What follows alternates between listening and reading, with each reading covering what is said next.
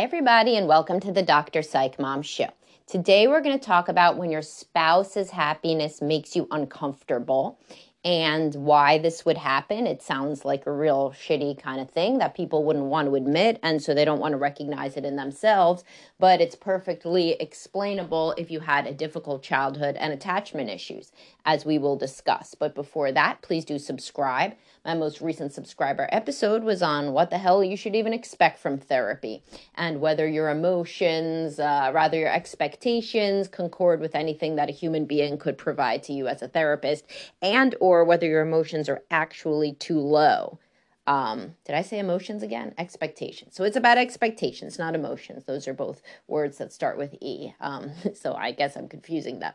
So, anyhow, let's move on to the topic at hand. So, many people uh, do not want to go over and give their spouse a hug or a kiss or uh, conversely, do chores, you know. So women don't want to go over and give their husband a hug or a kiss, or men don't want to do chores or do whatever fucking gentle parenting she wants you to do, or whatever the, you know, flavor of the week is of the thing she wants from you, or the flavor of the week of the thing that your husband wants in bed. So obviously, people have many wants.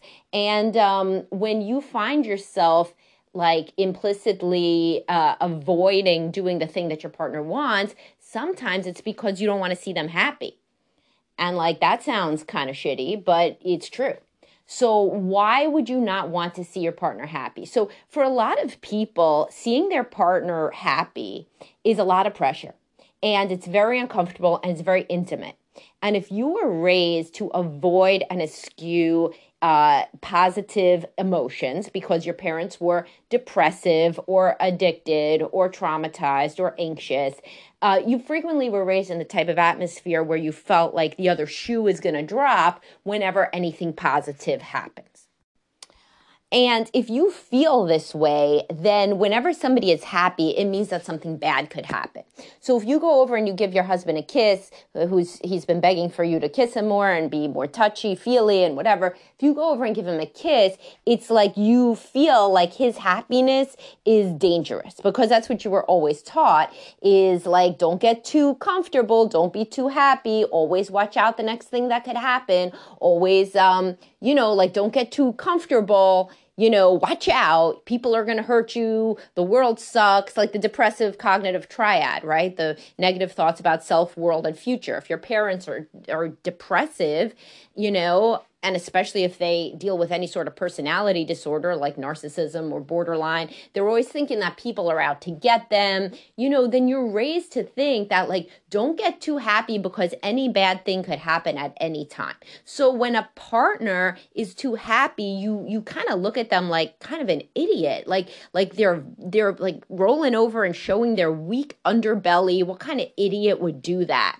You know, and it makes you feel like uncomfortable, like embarrassed on their their behalf because you were always shamed as a child for having emotions or being too happy or anything. And I specifically have a podcast about this. It's like when your children's positive emotions make you uncomfortable or overwhelm you or something like that, but it has kids' positive emotions in it. If you want the Spotify search engine improved dramatically, now there is a Spotify search engine. So if you just go to the Dr. Psych Mom show in Spotify, you can type in these keywords. Makes my life a lot easier because I previously also didn't have any way to find them. and there's hundreds of episodes. So, you know, um, but you can now use that. So, kids' positive emotions. I think it's when your kids' positive emotions trigger you. And if you if this resonates with you, you should definitely listen to that. And people are far worse behaved with their spouses than their kids because they're trying harder with their kids because that's just fucking evolution, you know. You want your kids to to grow up and be healthier than you, but your spouse is already, you know, is what what he or she is. So, anyway, if you were raised in this kind of environment where any sort of happiness was either, um, you know, it meant that you were an idiot or you were naive or you're setting yourself up for disappointment or failure, then seeing a partner be happy, like the way that your wife would be happy if you organized the garage or that your husband would be happy if you came over and gave him a hug or kiss, that makes you feel that this person is kind of a vulnerable idiot. It makes you uncomfortable on their behalf.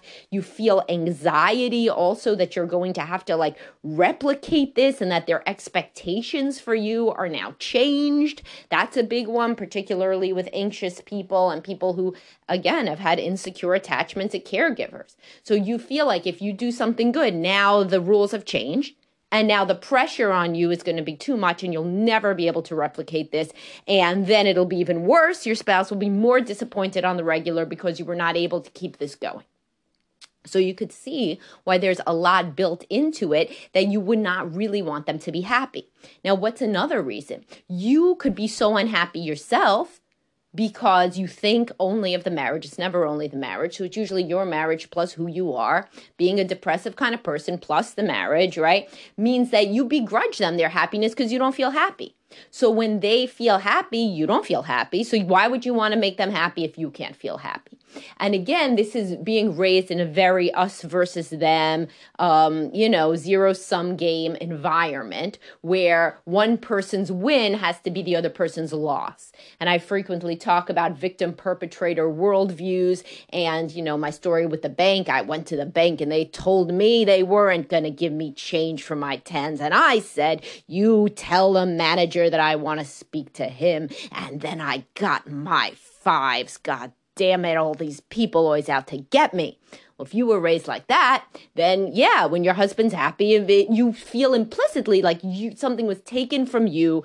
There's happiness on in the offer, like a ball being passed around. One person holds the ball, then the other person doesn't have the ball. Well, if the ball is happiness, if he has it, you lost it. So these are the kind of women that say, I feel like you're taking something from me with sex. I mean, within the context of that the man is not, you know, uh, assaulting them, right? And that the man is trying to be a good lover and is trying to give them an orgasm, trying to be attentive and loving in the sense that the man is like pushing you up against a wall and just, you know, uh, putting his dick in you, then yeah, sure, he's taking something from you, like self respect and get out of that relationship immediately. But I'm talking about a situation where the man is trying all these different things to make you happy, but his punishment, his the reason you don't like it is because he gets happy. And if he gets happy, then you can't be happy because he took your happy. And this is always associated with a very negative uh, childhood and um, the sort of place where there was a lot of us against them. There was a lot of overt sibling favoritism. There was fighting among the parents, fighting among the kids. It was a very difficult survivalist sort of atmosphere. And so then you learn if one person's happy, the other person can't be happy. So he took my happy. And this is the same with men. So the man thinks if she's happy about this garage that I cleaned up, it makes it worse. It's worse for him than if she wasn't happy. If she wasn't happy with his job, then he would be right in his comfort zone. He'd be like, I can't do anything right for her. She's always gonna complain no matter what I do. And he's like happy saying this, like a pig in shit. I see it in the uh in my sessions. You know, somebody, people are so thrilled to have their biases about the world confirmed. You know, it's very comfortable. There's no cognitive dissonance at all. You say, yeah, I knew if I cleaned the garage, this bitch wouldn't be happy with me still. Right? And if she's not, then shit, you were smart and you were right and you're a victim. And all these things make a lot of sense given your family, where all those things were what you learned was part of being a person in relationships, feeling victimized, um, you know, predicting bad things would happen that then happened, course, you know, if you predict it, you make it much more likely, but you don't see that part, etc. So, you know, so like it said, just as an aside, the way that people engage in those self-fulfilling prophecies is as follows. The guy does the basement, or organizes the garage, and he says to his wife, well, you're probably not going to like it anyway because I couldn't do that stupid thing you wanted with the shelves. And then already he shit all over what he did. He made it obvious that he didn't go out of his way and that he also thinks she's stupid. So then she's going to go in and be like, yeah, well, you know what? It, doesn't really look much different to me. And then he's going to be, ha ha, nothing makes you happy. Right? And this happens with sex, with women, right? With women and men when the woman is the lower libido partner she will lay down like she's preparing for a root canal and she will like basically be like completely silent. She will have nothing even resembling an orgasm. And then when he's not happy with her she'll be like i told you more sex wouldn't make you happy which like has nothing to do with reality. Like you know so if good sex would make him happy right? And of course it's not like he's any paragon of mental health nor is the woman in the garage incident because these people married the depressive negative person. So likely they perceive the world in a similar way very us against them also. So either way there's no um you know winners here. Everybody is struggling within the aftermath of a difficult childhood, which allows people to uh, rather which prevents people from fully self-actualizing in their relationships and allowing themselves and a partner to be vulnerable and even being attracted to somebody who would be authentic and vulnerable with emotions which would make you uncomfortable right? So if a partner's happiness makes you uncomfortable and and so sometimes the women say it like this i can't kiss him because he makes everything into sex listen, I got a post about that. If you really have some person with you that you are married to, that you make out with him, and he says, Well, now we have to have sex because I'm hard, so go into the room. We have to have sex right now. That's not fair. Then eh, that's crazy. Obviously, get into couples counseling immediately. The couples counselor can share with him. This is not a way to behave. Of course, she, she doesn't want to touch you then. You're going to make a woman who never, ever wants to kiss you ever. Of course, within this, this does not apply if the woman literally will only make out with you and never has sex, right? So that would be crazy on the other end. But but a lot of these women, when they say, "Oh, he just always wants more," sometimes what they mean is he wants more, like he wants us to then hug and kiss regularly. Not like he's saying, like if we hug and kiss immediately, like you know you have to bend over. Not saying that. He's saying like, oh, if we hug and kiss, I like it, so I like to keep doing it. I want the kiss to be like, you know, 20 seconds uh, sometimes instead of the one second you give me. That's pretty normal, right? But in her mind, this is him always wanting more, which is the ultimate um, grievance because she was raised that people who want more are stupid and selfish, don't understand the way the world works, are weak, are going to get disappointed, etc., etc., etc the worse the childhood was, the more abuse or neglect that the person had, then the more scared they are of happiness in themselves or in a partner. Also, the more likely they are to be depressed. This is a known quantity that childhood, uh, a bad childhood in any way, is going to increase your rates of any mental issue later on, you know so they're feeling uh, very unhappy themselves so it's not very comfortable to see somebody be happy when you're so unhappy you know, I mean, it, it, it, you're jealous. You're really jealous of their ability to be happy. And, and then if you can't think of any way that they could make you equivalently happy, possibly because you can't be happy because you're depressed. So right now you can't, you feel that you cannot be happy, or because they don't know how to do the equivalent thing for you, such as, you know, and there may be no equivalent thing. So sometimes women are like, yeah, I can make him happy with like a blowjob, but like he could make me happy by being emotionally present, but he doesn't know how to be emotionally present. And and I don't know how to tell him. And so basically I'm not gonna do anything for him in bed because he doesn't know how to do this for me. Well, that's obviously not fair. And how the hell could he be emotionally present in such a scenario? And you probably picked a man who can't be emotionally present because emotionally present would terrify you, given that nobody was emotionally present with you growing up. So these are the sort of situations when you're terrified or uh, you know upset or disgusted or turned off. And this is another one to um, listen to is when women are scared or disgusted by male desire. That's another podcast to listen to if this resonates with you because it's like very similar um, if you are in this situation and this stuff that I'm saying makes sense to you and it on some level makes you uncomfortable because you have felt this way, like fuck this person for being happy. I'm not to let them be happy because I'm so unhappy and or because it kind of like twists my stomach. I want to avert my eyes from them being happy. Then you know, that is truly something that you need to explore on a deep level, if only because some of it's going to go over to your children too they're definitely going to see the dynamic where mommy and daddy hate making each other happy, or at least mommy hates making daddy happy, or daddy hates making mommy happy. Then that's the only dynamic that they know, and they'll go into the same thing. But also, you're probably not as good as you think with hiding uh, ambivalence at best about the children's positive emotions, such that, you know, you try to make them happy with one hand, but on the other hand, you're kind of doing a little version of what you had growing up, which is you're trying to limit their expectations. You get angry at them for being ungrateful or not appreciative enough, or, you know, things like that, where, where there's a lot of ambivalence and conflict surrounding anybody being really happy. And on some level, you truly think of such people as, you know, not not very smart or not very adaptive or or immature or foolish or or any of these things and, um, you know, th- this is something to truly explore in individual therapy. And if you could work through it, then you're going to get into a better marriage overall. Because if you're not scared of making your partner happy or you're not turned off by it, then you are going to try to do it. And then they're going to try to do it right back to you.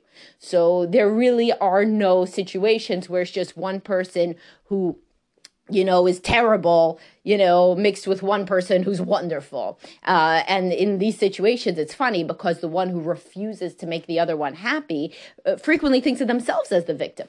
They think that they do this because of long-standing resentment, empathic ruptures, et cetera, et cetera. But that's only half the story.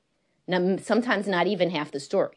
Like your your childhood was like a like a 20 year internship in misery for a lot of people. And then, like, by the time your partner came on the scene, you were trained, you were like expert level miserable.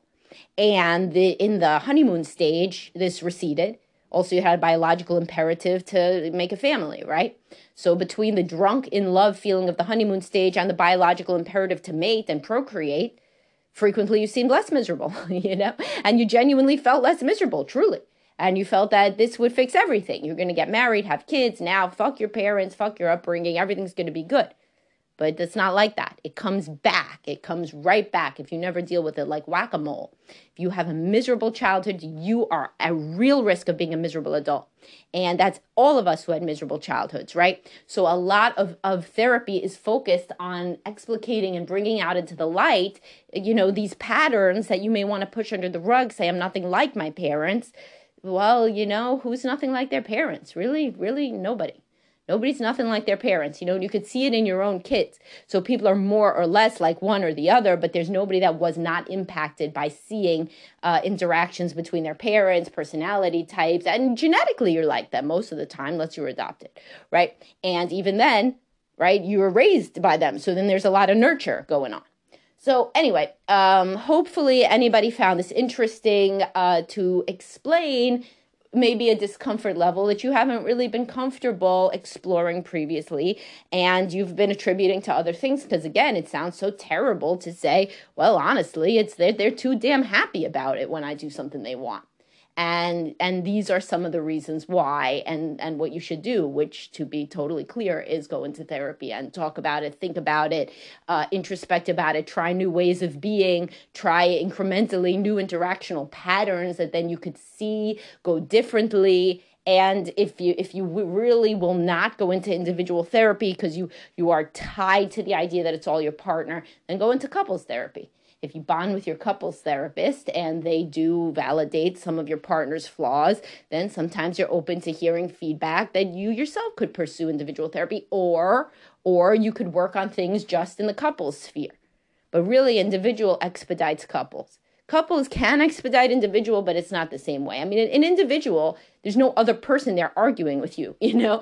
So like it goes a lot quicker. All right. Uh anyway, I hope you guys found this useful and I'll talk to y'all soon.